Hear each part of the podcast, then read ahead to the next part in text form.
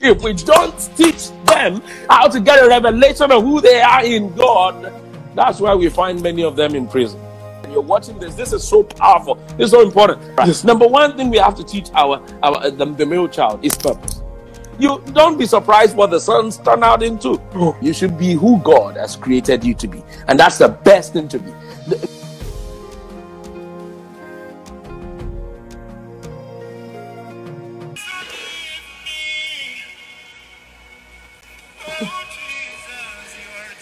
You're welcome. Thank you, Ayo. I'm expecting. It's a fresh guy. Oh my God. Thank you everyone for joining us. Our guest is here with us, and I don't want to waste any time. 2 on the dot, we must begin immediately. We have a lot of things to discuss. We have so many things to discuss today. I want you to bring your questions, comments, contributions, and we'll have a great time. Our guest is joining us all the way from New Zealand. It's 7 a.m. in New Zealand right now, and we are so privileged to have a wonderful man of God joining us. Just give me a moment while I add our guests.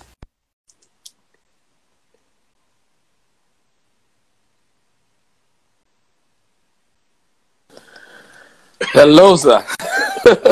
Great to be here. Such a joy to be here. Glory to God. It's a great privilege to have you, sir. Glory to God. Glory to God, sir. Glory to God. Great privilege. Oh, glory to God. Glory to God. We've been following, listening to you, and everyone following us and joining us. We have people joining us from Canada, Australia, praise God. Praise Nigeria, God. And your passion. Glory to God. Your passion has been very, very endearing. Glory to God. We are just privileged to have you. Glory to God. Making our time this early in New Zealand. Praise God. And everything is a great privilege, and we are honored to have you. Praise God. Praise God. Praise God. For everything. How is New Zealand today, sir? And New Zealand is fine. We bless God. It's been almost more than 20 days COVID-free. We had a slight slip when they allowed a few people to come and have a burial ceremony just about 3, 4, 5 days ago. But God is helping us clear that now. but everything is fine, sir, to the glory of God. Thank you so much. I just want to say it's a privilege to be here as well. I count it a great privilege. So thank you, sir. Thank you. Thank you very much, sir, for what you have done for us. We appreciate you. I don't know. Glory to God. Some of the people here, they know you. Wow. Yes. And the word, one of the reasons why I'm endeared to you is the fact that the word is a small place. It's so small that people know people. Yes, sir. There are people that are on this platform that I've known for over 10 years. Wow. They don't know that I'm bringing you on, but they know you. Wow. So there's just that connection. Glory to God. The word and everything. Glory to God. Glory to God. Staying on purpose. Thank you, Jesus. Talking to many people on the issue of purpose, and this issue God really laid in my heart. Praise God. Praise God. Opportunity and privilege to be this leader. Passionate about young people, and I've been receiving a lot of messages. The deviation between, when you were growing up, sir, the way our parents train all the children together. Yes, and over the years, there's been a decline and focus on the girl child, even in religious circles, many places. Yes, and now we want to begin to reorientate people, begin to stir up people again, to train the main child to take up their responsibility and their position in destiny. And that's why we want you to also, and we want you to, by experience, people reach out to you. You have had to mentor people. You also being mentored by people that are going to There's some experiences that you would like you to share with us. All right. Deviation. What has happened over the years? What can we do at this time? Because I believe that we owe this generation and the generation coming after us. Yes, sir. The responsibility to change the narrative. Yes, sir. to speak better and make sure men rise up in the system of destiny. Yes, so that's what you lead us in a short prayer, and then you permit us as well in the course of the conversation to take some questions as well, sir. Absolutely, absolutely, sir. Absolutely. All right, thank you, sir. Thanks. Father, Lord, we thank you. We give you praise because you are an intentional God. You don't do things for the sake of it. You do it because you have it in purpose, you have it in plan. And so we know, Father, Lord, that you have something in store for someone watching today. Father, Lord, your word says, even if it's just for one soul, there is party in heaven. We pray, Lord, that today, that one person that you have in mind to bless, to inspire, to touch, to change the way they think. Father, Lord, let it happen today. In the name of Jesus, we pray that you speak through us, you express yourself through us. It will not just be us doing whatever it is that we plan to do today. It will be you doing what you have proposed to do in your heart. And Father, I pray, Lord, for my brother. I pray, Lord, that you give him grace, you give him unction.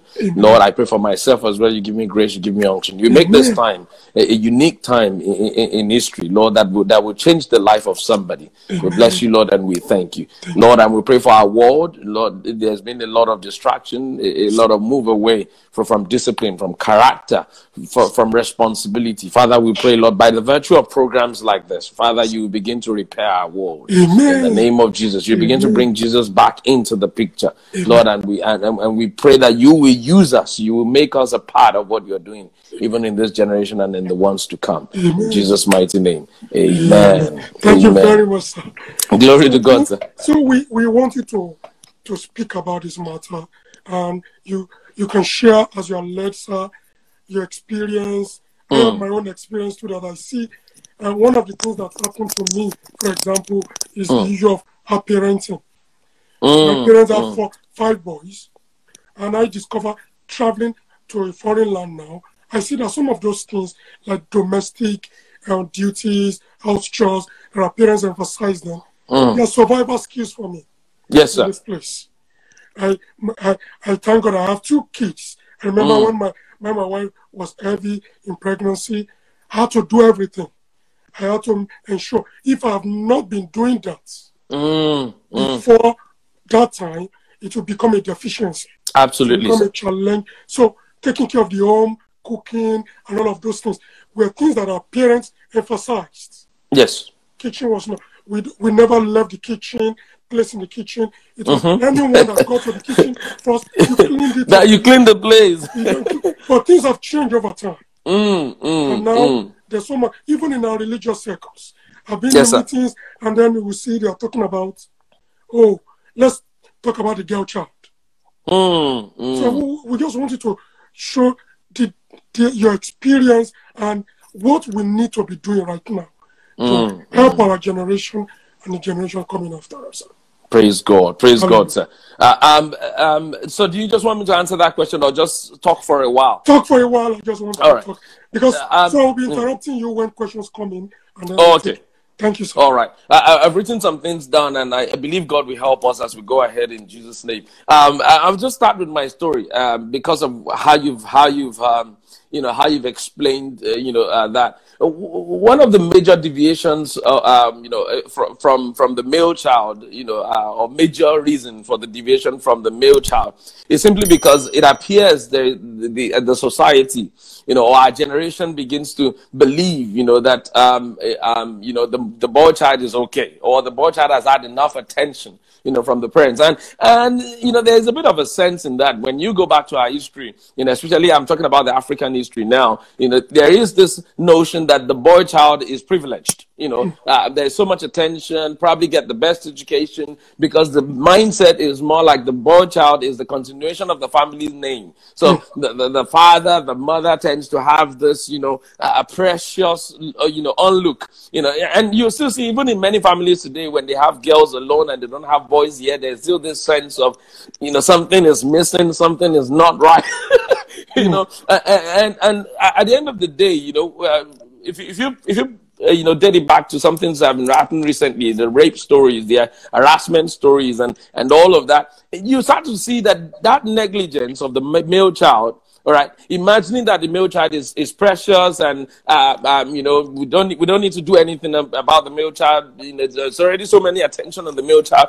It's beginning to cost us. It's beginning to cost our generation. It's beginning to cost our society. It's beginning to cost our communities. And if we don't rise up like you're doing right now, sir, and begin to do something about it, then we could be in trouble in another 10, 20, 40 years, in another generation, because we would then be raising a generation of irresponsible men. And in fact, I don't know anything more worse, you know, than raising a generation of irresponsible men. Because the way God has created the male child is you're building a father. You know, and if you look at America, for instance, many of the statistics point to the fact that, especially in the black community, many of the male child or the fathers are in prison. And when you see a community where the fathers are in prison, you don't be surprised what the sons turn out into. Right? Don't be surprised that they are the vagabonds. Don't be surprised that they are the thugs. Don't be surprised that they are not responsible, because the fathers who are supposed to be the nurturers, who are supposed to be the example, who are supposed to be the mentors, who are supposed to be the heroes, are not present. Well, don't get me wrong. I'm not saying the mothers are not doing the best. Oh, praise God, the mothers are doing their best, but the way God has designed the institution of the family, of the home, is such that there is a male figure that has to be an example, that has to be a nurturer. In fact, literally, that has to be the foundation, that has to lay the baseline for character, for responsibility, for service, for vision, for purpose, literally. And once you remove, and that's what the devil has been trying to do. All right, I don't like to put the excuse on the devil a lot, but you know, but let's just go there. All right, that's what the devil has been trying to do. I don't know who anybody is married here and you're watching this. This is so powerful. This is so important. All right, you know, you will see that when the devil attacks the home, he attacks the male child a lot. He attacks the father, because once you can get the father out of the picture, a lot of things may never be able to hold together again. In fact, I have one of my mentees right now. She's been really, really struggling, all right, and finding it tough. And God laid on her heart to write a book. She didn't know that the book that she was to write was actually our own healing.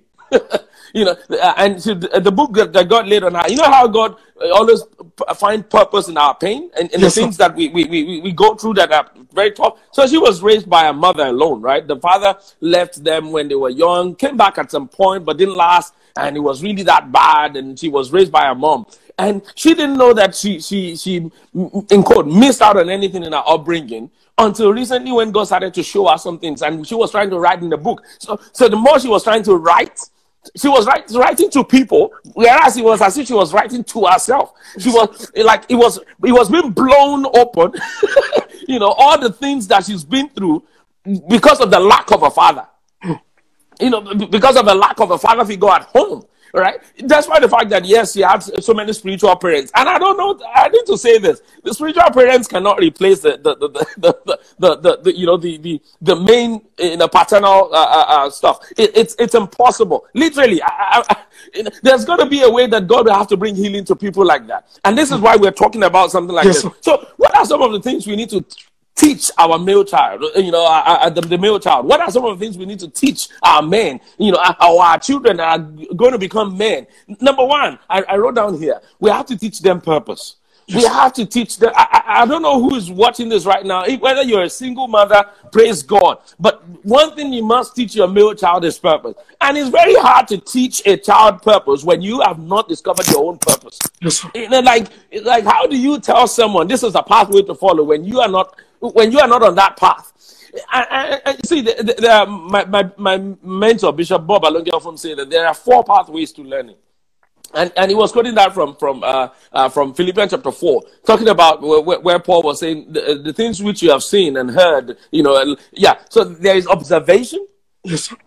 And every learning starts with observation.